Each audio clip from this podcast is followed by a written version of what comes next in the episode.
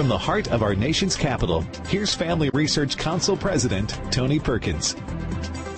Well, hello everyone, and welcome to Washington Watch. Coming up on this Tuesday edition, the international confab on the climate continued today in Scotland as President Biden claimed he had the backing of the American people. The American people, four or five years ago, weren't at all sure about climate change, whether it was real. Well, they have, as they say in southern parts of my state, seen the Lord. I think he meant a come to Jesus meeting. Just like the phrase, though, I think he may be mistaken on the support for his costly proposals. We'll discuss it with Oklahoma Senator James Lankford in just a moment.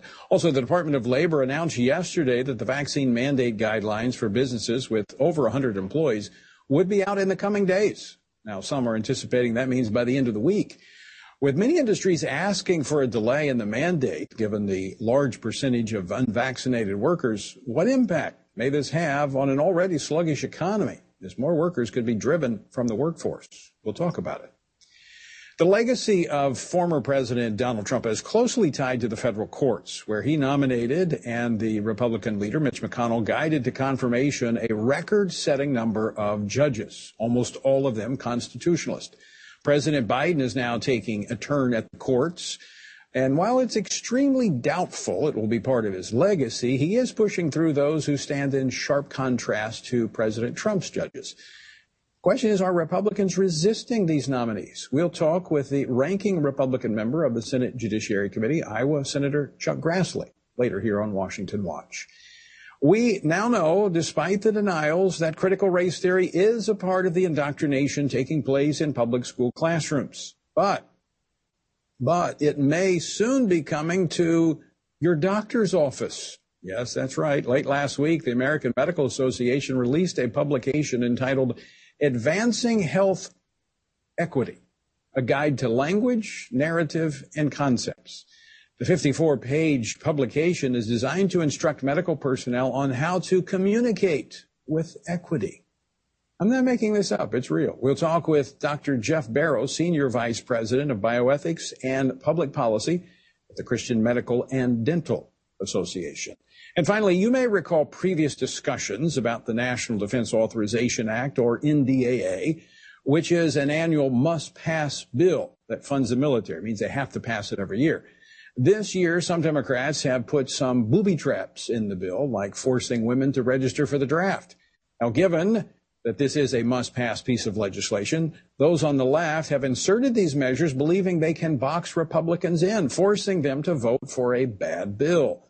The bill will be on the Senate floor this week, and Missouri Senator Josh Hawley will be offering an amendment to remove women from being forced to register for the draft, and FRC Action will be scoring in favor of that amendment. Senator Hawley joins me later to discuss that and more. The website, tonyperkins.com. If you're on the free speech platform of Gab, it's at Tony underscore Perkins. That's at Tony underscore Perkins. And by the way, for those of you who would like to join me each morning, I have a devotion on Facebook. And guess what my Facebook page is called? Tony Perkins. So check it out and join us each morning for a devotion as we do a two year journey through the Bible. All right. Uh, also, from border to border, from coast to coast, on November 28th, we will be praying together for life. So mark your calendars. We'll be uh, praying for, in Jackson, Mississippi, the epicenter of the upcoming Supreme Court case that'll be argued on December the 1st. That could, that could challenge the uh, constitutionality of Roe. So mark your calendars. I'll have more details in the days ahead, but that's Sunday night, November the 28th at 7 p.m. Central Time, just three days before the Supreme Court hears those oral arguments. Okay, yesterday, the U.S. Department of Labor said the Biden administration will, in the coming days, publish the long anticipated federal rule requiring private companies with more than 100 employees to either force their staff to get a COVID shot or submit to regular testing. The rule had been drafted by the Occupational Safety and Health Administration under the orders from the White House and submitted on October the 12th to the Office of Management and Budget, which completed its review yesterday. Now, given the workforce fallout we've seen since the president first announced his mandates for private companies on September the 9th, how much worse might things get? And what can be done. Well, with me now to talk about this and more is U.S. Senator James Lankford of Oklahoma, who is a member of the Senate Committee on the Homeland Security and Government Affairs. Senator Lankford, welcome back to the program. Always great to see you. Tony, great to see you as well, always. Before we get to the COVID shot issue, I want to get your thoughts as a member of the Senate Committee on Energy and Natural Resources and as a senator from the state of Oklahoma, where energy is a big deal. I want to get your thoughts on the president's remark at the climate confab in Scotland. I got a clip of something he said earlier today. Clip three, please. To reach net zero by 2050, we're going to need to mobilize trillions of dollars, as our friends at the end of the table know, trillions of dollars in financing to harness both private and public sector resources. Now, the president giving away a lot of stuff over there in Scotland. Did you guys give him some stuff to give away? Uh, no, we did not. And I think this is going to be similar to what uh, President Obama did during the Paris Accords when he came and made a bunch of promises, then never came back to Congress to be able to ask to be able to certify, ratify that treaty. Uh, he never asked for any of the legislation around it. He just declared it and said, I'm going to come home and to be able to make it. So what President Biden is doing in Scotland right now is promising that he's going to increase the prices for natural gas, increase the prices for gasoline. That's going to directly affect consumers. 98% of all the vehicles on the road right now are gas powered uh, vehicles that are out there, gas or diesel powered uh, vehicles. So he's directly pointing towards 98% of Americans and saying, I'm going to raise your prices even more than they've already gone up. And we've all seen the inflation rate that's happened just since President Biden's been president. So he's going to Scotland and saying, if they thought it was bad then, wait till they see what's coming next. That's a big concern for every American. I, by the way, I don't know of a person that doesn't want clean air, clean water to be able to take care of our environment. We are stewards of God's creation. But what he's talking about is not just good stewardship. It's going to directly affect those in, in the highest need and with the greatest amount of poverty. But we can do both because over the last century, we have improved our air quality and the water quality. In fact, we have some of the cleanest air we've ever had since the Industrial Revolution in America. That is correct. And what's interesting is one of the things that President Biden's talking about even today is reducing methane emissions and reducing the use of natural gas. So what's happening in the Northeast and Delaware and states like is they use a lot of home heating oil and they're saying we don't want to switch from home heating oil to switch to natural gas, which is cleaner. They're going to literally punish natural gas in the process. So it, it's just nonsensical climate policy. It seems to be words and focused on we're going to set out a target and a number and everyone can kind of cheer over there in Scotland and say, isn't this a great number? But I don't think people are going to be cheering in the days ahead when they see some of the regulations that they're going to try to put down on the economy and what that's going to mean for prices. I'm with you. I think there is a way to be able to be a good steward of God's earth, but not having to be able to punish the poorest of poor in the process. Well, he's really coming after Oklahoma. He's coming after your oil and gas and your cows. Uh, it's going to be uh, bad, bad for Oklahoma. But Oklahoma is not the only state. Uh, one of the big hiccups here for the president in getting his reconciliation bill that contain all of these elements of uh, the Green Deal is the reconciliation bill, but it also hits at coal. Senator uh, Joe Manchin, one of your colleagues, Democrat from West Virginia, has kind of been the uh, the stumbling block for the administration on that issue in particular, but also another issue that you've picked up. Uh, that, well, you've championed it since you've been in the Senate and even in the House, and that is protecting taxpayers from being forced to enter into uh, funding the abortion industry, the Hyde Amendment, which has been removed from all of those funding. Uh, he's making an issue over that as well. So where does that reconciliation measure stand? Will they get that through? No, at current status, we still don't have the text. What's interesting is they made a big deal in the House last week and said, here's our 2,500 pages of text. We start going through the text and there's big sections of it saying, we'll fill this in later. We'll fill this in later. Uh, so we don't have actually all the text at this point, and there's a lot of things they've still not answered their questions on. As you mentioned before, Hyde protections is one of those. You've been a champion to be able to talk about that.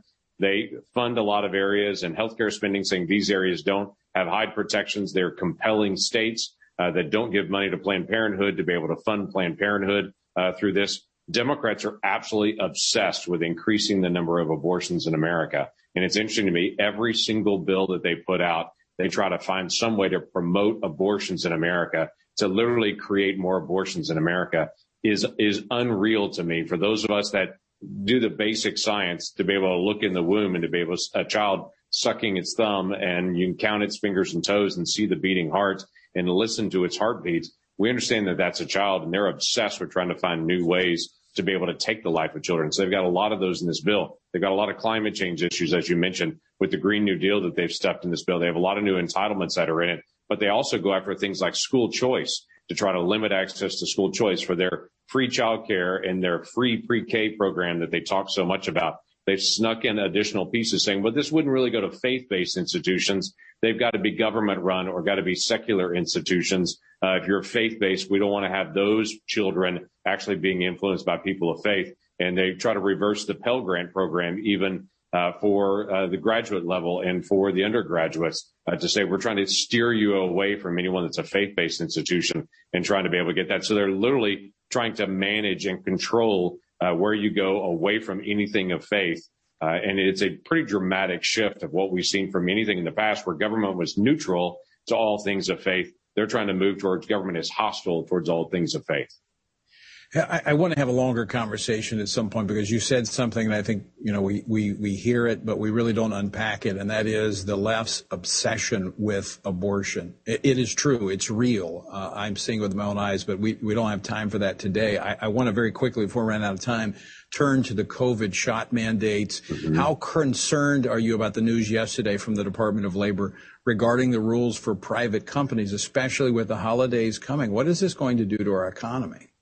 Yeah, September the 9th, uh, when President Biden first started talking about this, I started pushing against it. And even at that time, I said he's going to wait. He set this deadline of November the 9th of having your shot done by that point, or you won't be able to make the deadlines. I made a statement at that point. He's not going to release the regulations on this until after that deadline because he knows if he releases this regulation, it'll be challenged in court. The court will hold it and will say you can't move on that. And so this is his way of dragging his feet to try to get to this this deadline that he has hanging out there without actually having the court try to intervene in the process. Because right now, no one can sue a speech uh, because there's no regulation sitting out there, and I don't think we'll have a regulation until it's too late.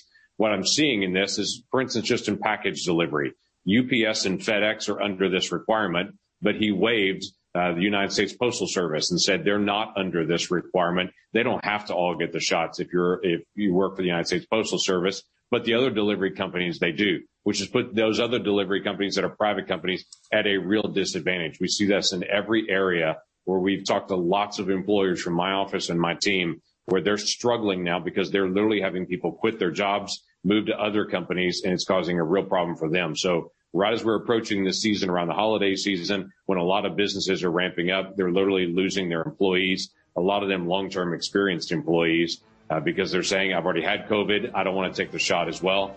They have a reasonable uh, belief uh, dealing with either religious accommodations or medical issues their own doctors talk to them about. But the administration saying if CDC, literally, if Washington, D.C. doesn't agree with your local doctor, Washington, D.C. wins. That is the difference in how we really think about these healthcare issues. Well, I, I, also think, and we're up against a break here, but I think there's an unfunded mandate in here where these employers have to give people time off to get the shot, and if they get sick, they have to cover that time as a result of the, the shot. Senator, we're out of time. Always great to talk with you. Thanks so much for coming in today. You bet. Great to see you again, Tony.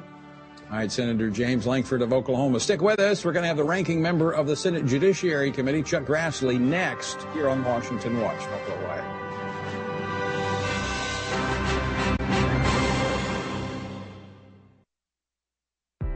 With text censorship on the rise, we've increasingly seen the cancellation of conservatives and Christians.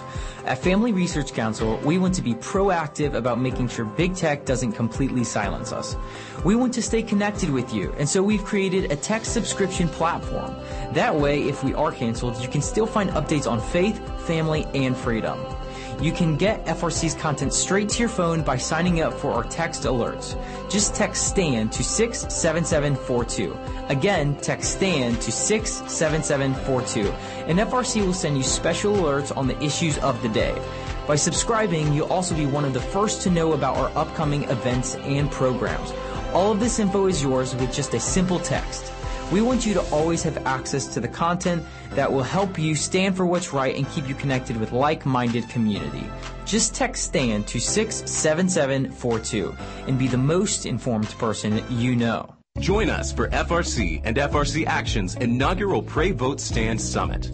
In light of the growing opposition our culture has expressed against biblical principles and the truth of God's Word, we've launched Pray Vote Stand Summit to equip and encourage Christians to respond to this opposition from a biblical worldview. We will address issues such as protecting the unborn, the importance of the nuclear family, domestic and international religious liberty, developments in our nation's education system, and more.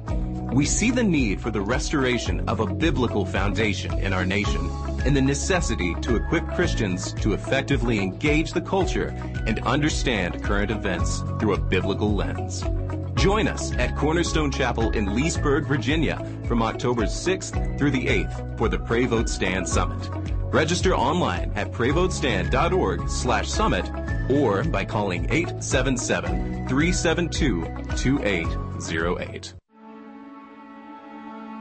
More than ever before, Christians need to be grounded in the truth of God's Word and be prepared to articulate them in a winsome manner. That is why Family Research Council has launched the Center for Biblical Worldview. By applying the Bible and the historical teachings of the church to a wide range of relevant issues, including voting, religious liberty, abortion, marriage, and sexuality, the experts at the center have provided resources to help Christians live by a biblical worldview to understand why Scripture must be authoritative and to equip believers to advance and defend the faith in the workplace, in schools, in their communities, and in the public square. Access free resources like the Biblical Worldview series at frc.org/worldview. To get highlights of the latest work of the Worldview Fellows, including their latest blogs, op-eds, interviews, and publications, sign up at frc.org/subscriptions.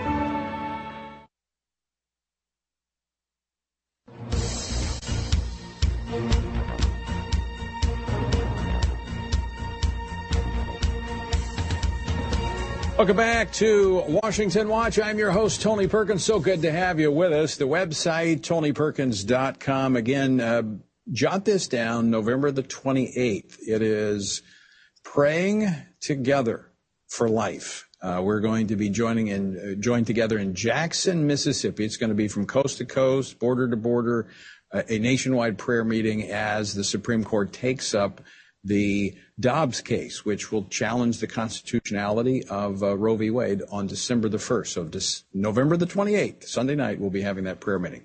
More details still to come. The saying goes in Washington, D.C., is that personnel is policy.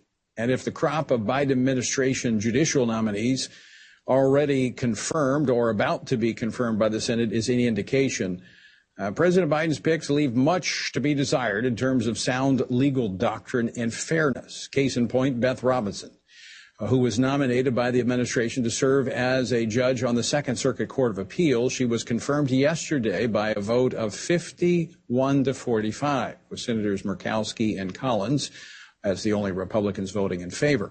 Robinson's history of disrespect for religious freedom does not bode well for how she will treat those come before her on the bench. Joining me now to discuss this is the ranking member of the Senate Judiciary Committee, uh, Senator Chuck Grassley of Iowa. Senator, welcome back to the program. It's been a while. Great to have you on.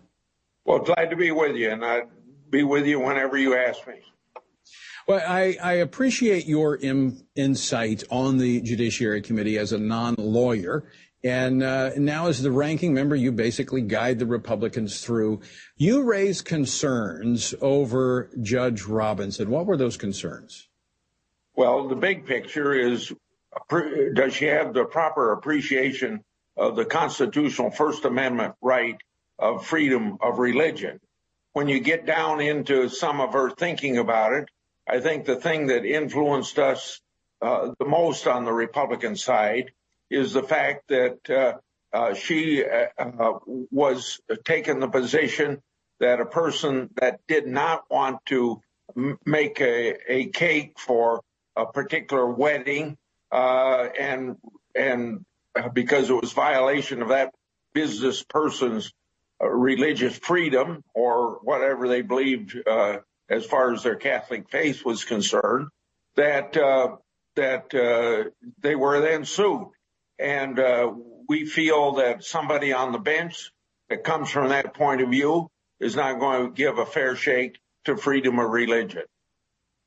Yeah, she uh, she refused to. In that particular case, uh, she argued that the RFRA, the Re- Religious Freedom Restoration Act, which I believe you were a part of when it was initially passed, did not apply, and this couple had discriminated against a, uh, a pro-abortion plaintiff. Uh, is this the type of nominees that we're seeing come through uh, under the Biden administration? Those that are really kind of hostile to religious freedom?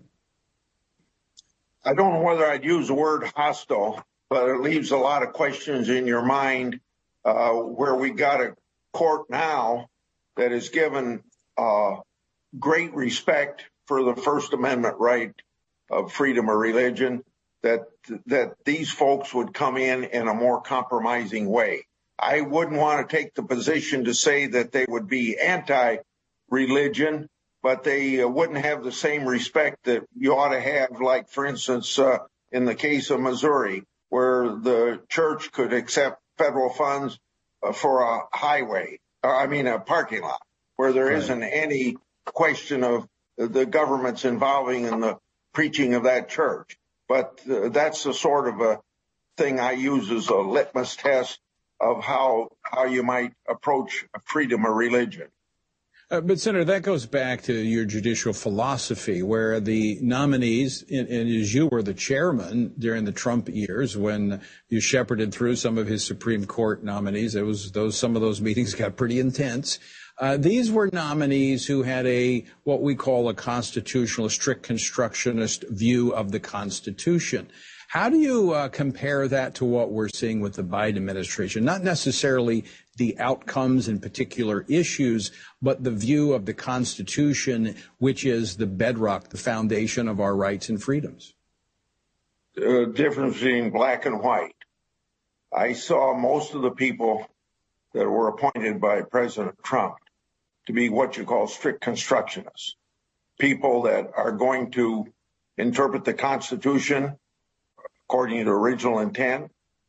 When it comes to statute textualism, uh, well, I guess that applies to the Constitution as well.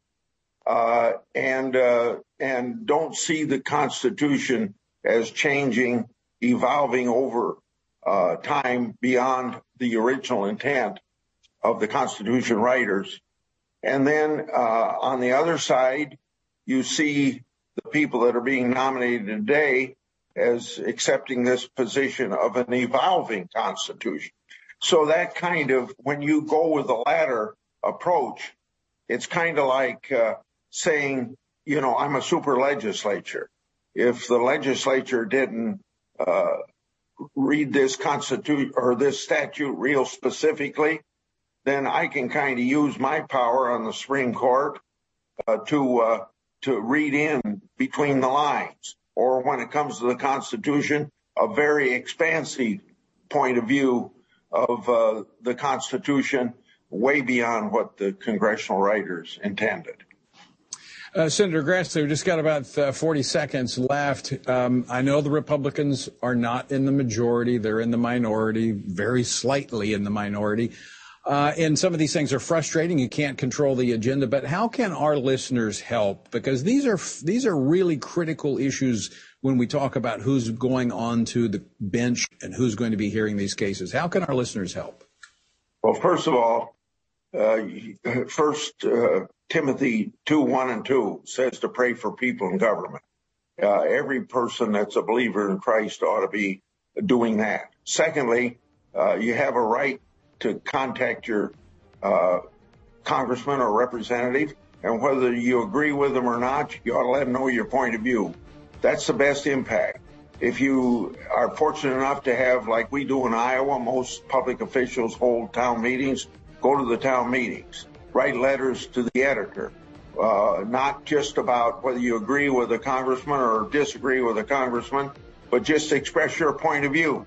Right. Uh, right. And uh, and if you can get on talk radio, you ought to get on talk radio, even if it's only for five minutes, or even Good advice. Good advice, Senator. And uh, look forward to having you back on again real soon to talk uh, even more about what's happening. Thank you very much. Bye.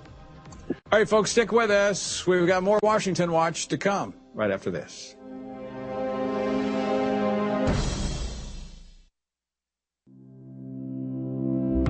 Do you want to be able to stay up to date on conservative news?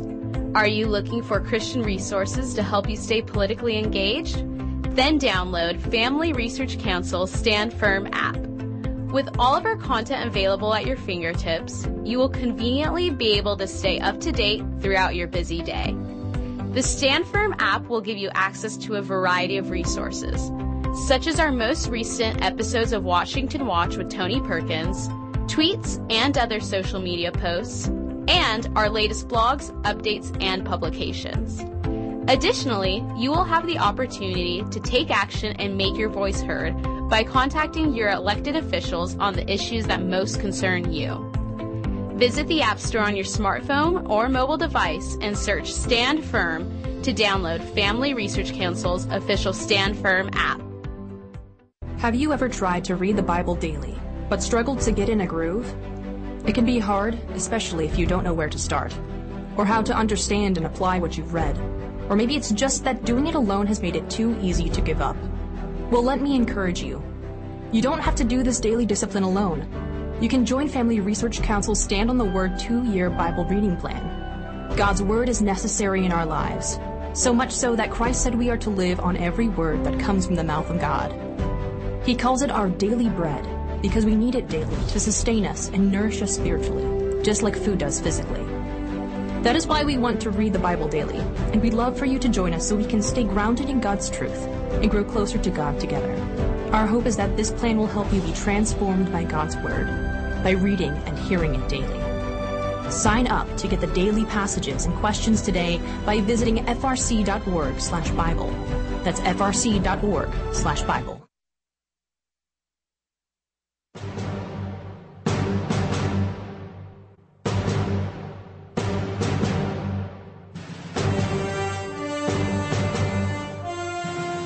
This is Washington Watch, and I'm Tony Perkins, the website, tonyperkins.com. All right, last week, uh, Thursday to be exact, the American Medical Association released a 54 page document instructing, or more accurately, indoctrinating physicians on how to talk to their patients. The document tells physicians, quote unquote, commonly used language that is really just language that advances woke newspeak. It suggests uh, so much new, misleading vocabulary that 40% of its total content is devoted to the glossary. The point, it says, is to reshape narratives in pursuit of health equity. According to the association, health equity and related fields, including, and it admits this, critical race theory, gender studies, disability studies, as well as scholarship from social medicine, gives us a foundation for an alternative narrative, one that challenges the status quo. End quote. So what are we to make of this? Joining me now to discuss this new document, this new guidance for medical personnel is Dr. Jeff Barrows, Senior Vice President of Bioethics and Public Policy at the Christian Medical and Dental Association. Dr. Barrows, welcome back to Washington Watch. Thank you, Tony. Good to be with you again. So, uh, Doc, let me ask you, what's your reaction to this latest AMA document? Well, I wish I could say I'm surprised. The the AMA is increasingly ideologic in all of their um, their public statements. Uh, they clearly have bought into the uh, LGBTQ uh, agenda in so many ways, and and now with this, they are clearly buying into critical race theory, uh, and they're they're not hiding it. They're making it very clear. They're in fact very proud of it. So uh, I I while not surprised, I'm very concerned because the, the AMA is now moving into, as you alluded to, the, the whole topic of how a physician or healthcare professional should begin to talk to their patients within the privacy of an examination room, and that's always very disconcerting. Well, in, in some of the uh, the terms uh, as you look through, I've, I've looked through this, know, the 54 pages, you know, uh, avoid unintended, unintentional blaming. Uh, for instance, uh, here is instead of using this term, workers who do not use PPE, that's personal protective equipment, it should be people with limited access to specific services or resources, or workers under resourced with and name the specific service or resource. So it, it, really is taking away personal responsibility. Also, when it goes into various uh, health related issues, it's removing the individual from responsibility, I guess placing it on all of society, which is really what critical race theory is about. Yeah, I noticed that. And, and also another example is they, they are saying to healthcare professionals, rather than uh, using the terminology people who do not seek health care, they ought to instead use workers under resourced with a specific service or particular healthcare resource, which completely, as you said, takes away any type of personal responsibility. And, and that, that is not the way medicine is. In my many years of practice of OBGYN, uh, I found that when when someone was not seeking health care, there was a reason for it, and or when they were doing something that was not good for their health care, it was an individual decision.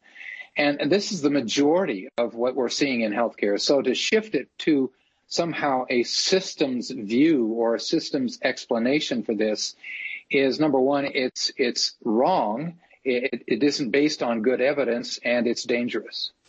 Yeah, dangerous. I would like to zero in on that because we've seen this in other industries or aspects of society. I'll say the Department of Defense, for one, where their mission is to fight and win wars. Doctors are to treat patients and help people get better.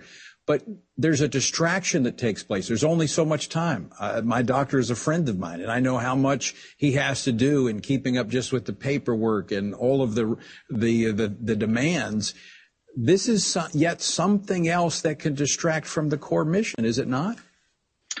Well, I, I, agree. The core mission is to really, I think, treat the individual as an individual. And this is another problem with this whole approach is that they, they want to move away from looking at, at individuals as individuals and, and looking at them as part of a, a structural system. And that's where the problems are.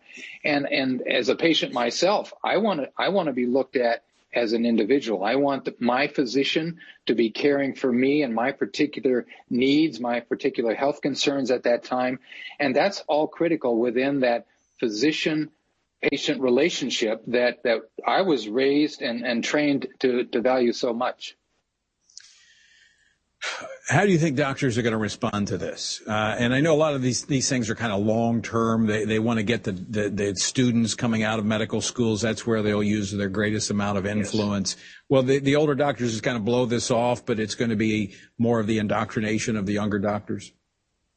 It will. It will initially be a, a, kind of recommendation, and as you said, certainly an indoctrination that will no doubt begin in medical school. Um, most of the medical schools now incorporate um, certain interactions within the uh, examination room with paid actors, and no doubt the scripts will be provided for the students and they will be indoctrinated into what language to use. But my long term concern as well is that while now it is a recommended terminology, that eventually it will become a, a demanded terminology. And we're already yeah. beginning to see this with the LGBTQ issues and that if you do not use the right language, you do not use the right phraseology, you don't use the right narrative, then you can lose your job. Right. Wrong pronoun, whatever.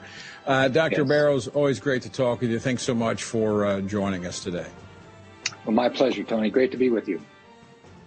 All right, folks. Uh, earlier today, Senator Jim Inhofe, the ranking member on the Senate Armed Service Committee, led a group of Republican colleagues calling on uh, Democratic leadership in the Senate to schedule a vote on the National Defense Authorization Act. We're going to talk about that next with our good friend, Senator Josh Hawley of Missouri. Are you a university student? Do you know a university student? Specifically, one who wants to grow as a Christian leader to influence public policy and culture? Look no further. Family Research Council has a life-changing 12 to 15 week internship program that prepares and equips students to take the next step in their professional journey. With a speaker series focusing on careers and callings, lectures from prominent conservative leaders, and weekly biblical worldview trainings, students will grow in personal and professional development. Interns will have the opportunity to work in policy, communications, event planning, and more. They will gain real world experience working directly with our experts who will guide them in pursuing careers of influence so that they can make a difference wherever God calls them. This paid internship offers fully funded housing in the heart of downtown DC, giving interns the chance to experience our nation's capital. Visit frc.org/internships to apply. Is real biblical masculinity lost forever? In this culture of gender confusion, there are too few examples of godly manhood. So where can men, husbands, and fathers find a model of godly manhood, leadership, and strength in this culture? Try our Stand Courageous Men's Ministry. We seek to help men develop a strong biblical character, cultivate positive habits, build and rebuild relationships, and make commitments that will move men closer to God's good purpose and design. Men who will stand courageous. We invite you to join us at a Stand Courageous Men's Conference to discuss critical aspects of masculinity. These conferences are led by men who struggle with the same issues you do and will invest in unpacking our role as a defender, provider, instructor, and battle buddy so that we can have a generational influence as a chaplain inside and outside the home. Learn more and find a Stand Courageous event near you at standcourageous.com. With tech censorship on the rise, we've increasingly seen the cancellation of conservatives and Christians. At Family Research Council, we want to be proactive about making sure big tech doesn't completely silence us. We want to stay connected with you, and so we've created a tech subscription platform. That way, if we are canceled, you can still find updates on faith, family, and freedom. You can get FRC's content straight to your phone by signing up for our text alerts. Just text STAND to 67742. Again, text STAND to 67742. And FRC will send you special alerts on the issues of the day. By subscribing, you'll also be one of the first to know about our upcoming events and programs. All of this info is yours with just a simple text. We want you to always have access to the content that will help you stand for what's right and keep you connected with like-minded community. Just text STAND to 67742 and be the most informed person you know.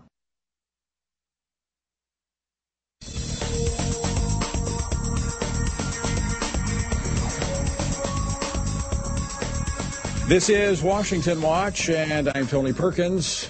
Website is tonyperkins.com. Again, mark this down November the 28th from coast to coast, border to border, praying together for life. We're going to be coming to you from Jackson, Mississippi, Sunday night, November the 28th, 7 p.m. Central Time, three days before the Supreme Court takes up the Dobbs case out of uh, Mississippi that will really challenge the constitutionality of Roe v. Wade. And so um, I'm going to have more details in the days ahead how you can participate in this. We'll have people from all over the country We'll be in Jackson, uh, but you'll have an opportunity to participate as well. So mark that down. Mark that off your calendar. Shouldn't have anything else to do. It's Thanksgiving weekend, so be ready. Earlier today, Senator Jim Inhofe, a friend of ours who's been on the program many times, the ranking member of the Senate Armed Services Committee, led a group of Republican colleagues in calling on Democratic leadership in the Senate to schedule a vote on the National Defense Authorization Act. It's also known as the NDAA. Now, this is an annual, what they call must pass piece of legislation because it funds the military. It passes every year. Now, here's the problem knowing that it has to pass, the left has stuck in some booby traps. And one of those is requiring all women to register for the draft. Now, before I get to that topic, I'm going to play a short clip of uh, Senator Inhofe from earlier today. Let's play that clip of Senator Inhofe. We want to give everyone a chance to participate in this, and the best way to do that is to get on the floor, and that's why we're um, we're here today. Well, talking about getting on the floor and allowing all to participate, that brings in my next guest, U.S. Senator Josh Hawley of Missouri. He is a member of the Senate Armed Services Committee and the Senate Judiciary Committee. And he has an amendment to take care of this problem in the NDAA, removing women from being forced to register for the draft. And he joins us now by phone. Senator, welcome back to the program. Thanks so much for having me. Okay, so give us the latest on the timing of the NDAA and about your amendment. Well, the timing is still up in the air. I mean, the Democrats are doing basically nothing, Tony. I mean, they're sitting around. The floor is, is, is mostly idle right now in the Senate. So apparently the Democrats aren't too eager to do much of any work. But here's what I will say is that if and when the defense bill does come to the floor, I am going to introduce an amendment and I'm going to call for an, a vote, push for a vote on this amendment that will remove women from the draft, the new draft women provision. I just don't think that it's right to force women. We're talking about compulsory service. We shouldn't force our mothers and our sisters and our daughters to fight our wars for us. If women want to volunteer and fight, that is tremendous. They have been tremendously important to every war effort in this country's history, including as fighters. But listen, this idea that we would force them to do so, I think is wrong, and I'm going to try to stop it. I am with you 110%.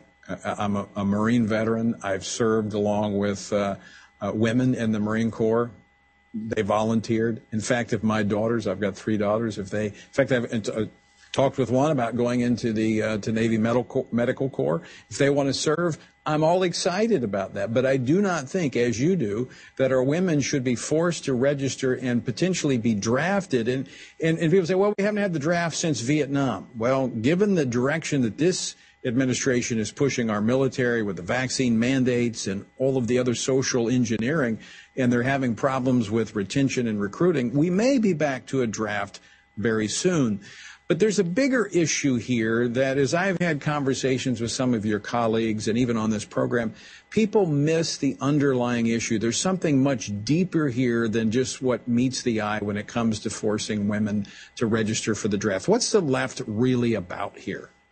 Well, part of this is trying to erase any differences between men and women. I think that's a, a big part of it, Tony, is that they are, the left now has decided that they don't really believe in the concept of gender. They don't think anybody should. They don't think that manhood is a real thing. They don't think that womanhood is a real thing. Democrats won't use the word mother anymore. They talk about birthing people. Uh, they, they talk about individuals who get pregnant. They won't say woman. These are the same folks who are trying to eliminate women's sports as we speak. You know, they want to force biological men into women's sports that will devastate girls' sports and women's sports across our country. So the left has developed this weird obsession with gender and trying to erase all gender distinctions. And the truth of the matter is, is that that's just it's crazy. And so whether we're talking about women's sports, uh, whether we're talking about uh, women's locker rooms, whether we're talking about the draft, uh, there are there are real differences between men and women, and those are wonderful things, and they should be celebrated and protected, not erased. Now, this weekend you were speaking at an event, the National Conservatism Conference in Orlando, Florida, and you said liberals are attempting to give us a world beyond men. What's what's in that agenda? Why, why do they want to take us beyond men? I think they want to they want to get rid of the concept of manhood and womanhood uh, they want to get rid of the concept of men who actually will be independent, who will be strong, who will stand up for themselves and their families and their rights. And what they really want to do is sell this idea that America is a toxic place, an oppressive place, and men, by their very nature, are toxic and oppressive so that if you are a man and if you believe in, in being a man, you want to uh, exercise what was traditionally thought of as the masculine virtues, you know, strength, independence, willingness to fight, assertiveness, that those are inherently toxic. And we see this taught in our schools. You know, our boys are taught this, that if boys are rambunctious, they need to be medicated. If they're assertive, they need to be called out. We see young men uh, told this, that their manhood is inherently uh, toxic and, and oppressive. And what it's leading to, Tony, is it's leading to a whole bunch of men basically shirking their responsibilities, withdrawing from the labor force, withdrawing from their families. We've got an epidemic of fatherlessness in this country, and it's becoming a society wide crisis. So I think as conservatives, we need to say number one, manhood is not toxic. Manhood is about responsibility. We need to call more people to it. And we need to challenge the left when they're out there saying that, you know, manhood and womanhood, those are just, those are old fashioned, outmoded concepts. Let's get rid of them. Yeah, all of these elements are interconnected. You know, we see the draft issue and we think, oh, that's just another issue. No, these are all connected. It is a part of what you said, that this deconstruction of our society, of Western civilization. And, and ultimately what they want with, you know, beating men into submission is they want docile, easily led men that can be controlled uh, by, by government or what other entity, whatever other entities they put forward. It, it, it, really is what has given rise to what we've been doing in the last few years, our Stand Courageous Men's Conferences, because you, I think you're absolutely right. Men are created to lead. Now, I know that's uh, could be a controversial uh, statement in some circles, but if with, without men who are courageous, men who are willing to take risk, how do we defend this nation? Well, you know, this is something that I think we've got to be clear on is that throughout history, we have seen that we, men have to take responsibility, have to be willing to stand up and fight for what they believe in, fight for their families. And sometimes, as you pointed out, Tony, I mean, you're a veteran. Sometimes that is literal, not just metaphorical. Sometimes it means, you know, you got to take up arms in order to defend this country. But it's metaphorically true every day. You know, you've got to take a stand for your convictions. You've got to provide for the children that you father. You've got to provide for the woman that you love and not just leave it to her to try to manage on her own and manage, uh, provide for the children on her own. And we see more and more men just doing that. They're abdicating, and the left really is encouraging it because the left says, "Yeah, that's right. Manhood is outmoded. Manhood is toxic. You just sit there and be a ward of the government." At the same time, they're telling women, "You know, don't think of yourself as a woman. Don't think of yourself as a mother. Don't think of yourself as a wife. Don't think there's anything distinctive about you. You're just, you know, you're just another individual, and the government really can help you and run your life for you." We just have to say no to that entire message. And again, all of these things are connected. You know, we look at these things and we see this over here, we see this over here. But this ties right in to something else that you've been addressing as a member of the uh, Judiciary Committee, and that is how the Department of Justice has responded to those who have taken a stand in public education about the indoctrination that's taking place in the classrooms, this gender ideology that's being pushed, and the parents have, uh, you know, they, they got a peek into what was happening because of COVID in the online training uh, instruction that was going on. And so the Department of Justice rolls out the big guns, creates a task force to crack down on parents. You um, found out more information, and you have uh, sent a letter uh, just yesterday to the Attorney General wanting more information. Tell our listeners about it. What I want to know is, is why are federal prosecutors drawing up lists of crimes, Tony, that they might charge parents with that have nothing to do with threats of violence or lawlessness? I'm talking about things like making an annoying, quote unquote, annoying phone call to a school board member. That's one of the things that a federal prosecutor said could be a crime that they might, the department might consider charging parents with. This is insane. By the way, it's not a crime. Let's just be clear about that. Well, let, let me ask I, you. Let, let, let, me ask you: Is can can I declare certain press conferences um, on, on Pennsylvania Avenue annoying? yeah, well, yeah, when they happen, you know. Um, when the president consents to, to answer any questions, but you're, you're exactly right, Tony. I mean, this is what free speech is about.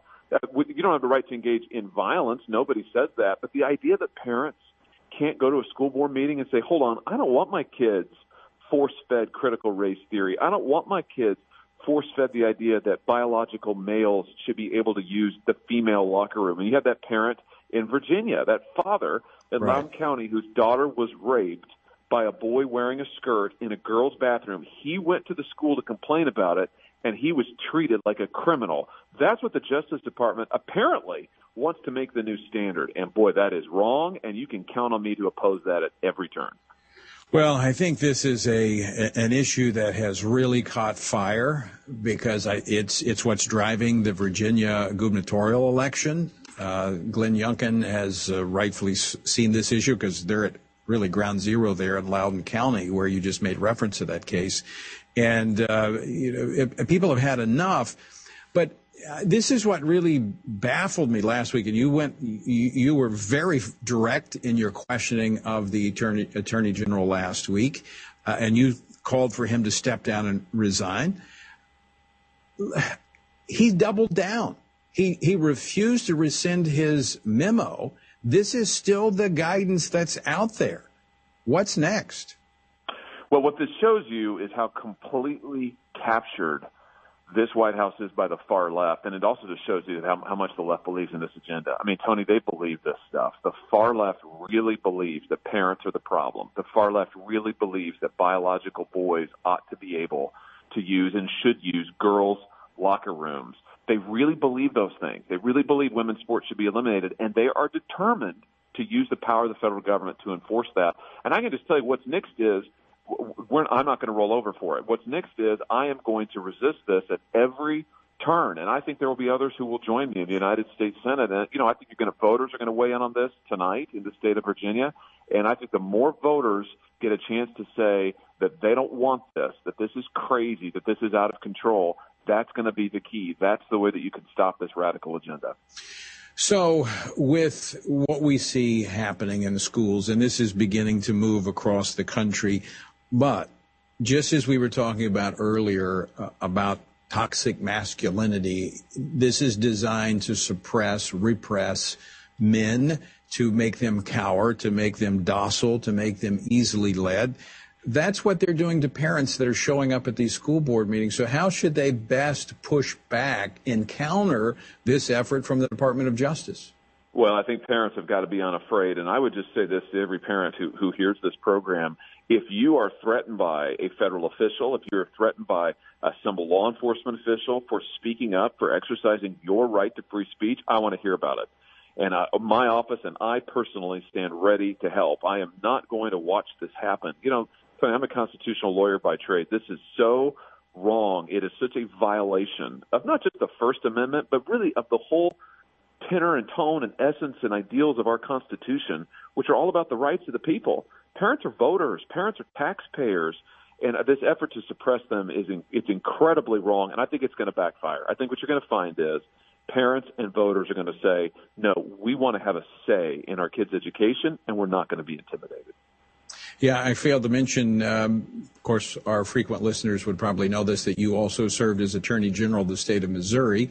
You are a constitutional attorney as well. So you, uh, you have actually been uh, on that side where Attorney General Garland is in terms of enforcing law, being the chief law enforcement officer in the state of uh, Missouri. Uh, before we run out of time, Senator Hawley, I want to go back to the uh, National Defense Authorization Act in your amendment, which you're going to offer that would remove the provision that has been inserted that would mandate that young girls, the girls uh, 18 and older, register for the draft. How can our listeners help you in that effort, which I think is extremely important?